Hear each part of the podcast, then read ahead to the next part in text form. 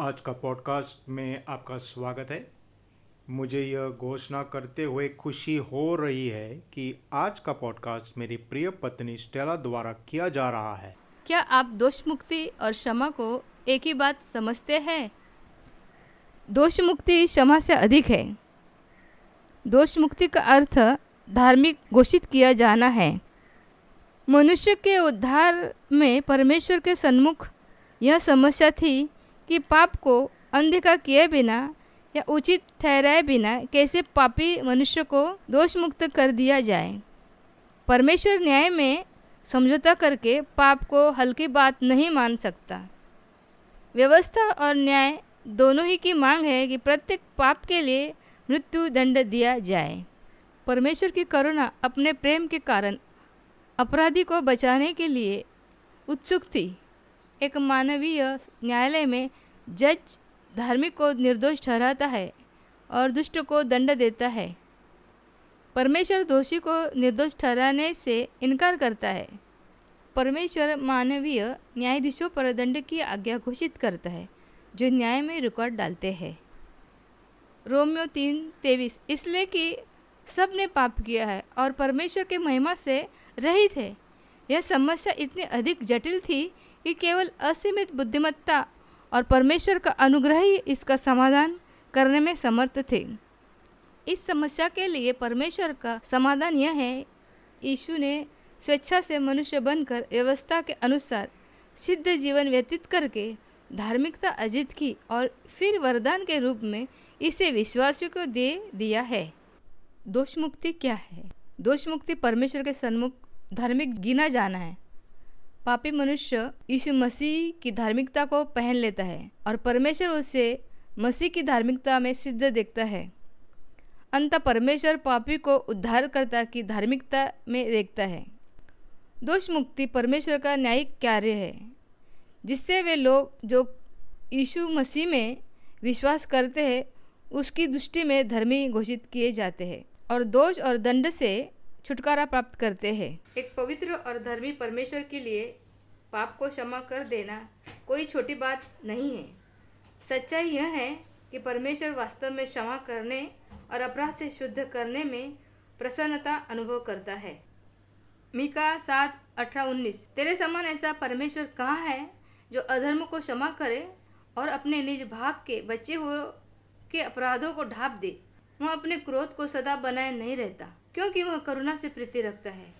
वह हमारे अधर्म के कामों को लताड़ डालेगा। तू उनके सब पापों को गहरे समुद्र में डाल देगा। दोष मुक्ति में हमारे सभी पाप क्षमा कर दिए गए हैं और अपराध और दंड भी हटा दिए गए हैं।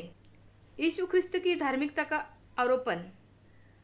क्षमा प्राप्त पापी बंदी गृह से मुक्त कैदी के समान नहीं होता जिसे अपना आगे का दंड भुगतने से मुक्त कर दिया जाता है, परंतु उसको नागरिकता का पूर्ण अधिकार प्राप्त नहीं होता। यीशु मसीह में पापी को नागरिकता के पूर्ण अधिकार प्राप्त होते हैं। क्षमा की शर्त विश्वास।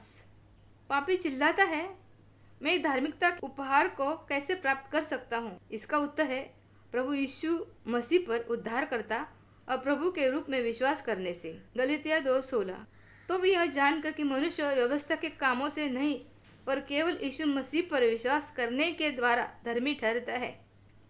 हमने आप भी मसीह यीशु पर विश्वास किया कि वह हम व्यवस्था के कामों से नहीं पर मसीह पर विश्वास करने से धर्मी ठहरे। रोमियो चार पाँच, परंतु जो काम नहीं करता वरन भक्तिहीन के धर्मी ठहराने वाले पर विश्वास करता है उसका विश्वास उसके लिए धार्मिकता गिना जाता है। उत्तम से उत्तम मनुष्य को भी यीशु मसीह में विश्वास द्वारा बचाए जाने की आवश्यकता है और दुष्ट पापी भी इसी प्रकार उसमें धर्मी ठहराए जाते हैं। दोष मुक्ति के साधन। परमेश्वर के द्वारा परमेश्वर ही दोष मुक्ति का जनक और देने वाला है। रोमियो आठ तैंतीस, परमेश्वर के चुने हुए पर दोष कौन लगाएगा? परमेश्वर वह है जो उनको धर्मी ठहराने वाला है। दोष मुक्ति एक न्यायिक कार्य है जो परमेश्वर सर्वशक्तिमान पिता द्वारा संपन्न हुआ। अनुग्रह द्वारा। अनुग्रह दोष मुक्ति का स्तोत्र या आधार है। लोहू द्वारा। लहू दोषमुक्ति की नींव या कारण है। पुनरुत्थान द्वारा पुनरुत्थान दोषमुक्ति की स्वीकृति या घोषणा है। दोषमुक्ति के परिणाम शांति, परमेश्वर के साथ मेल रखे।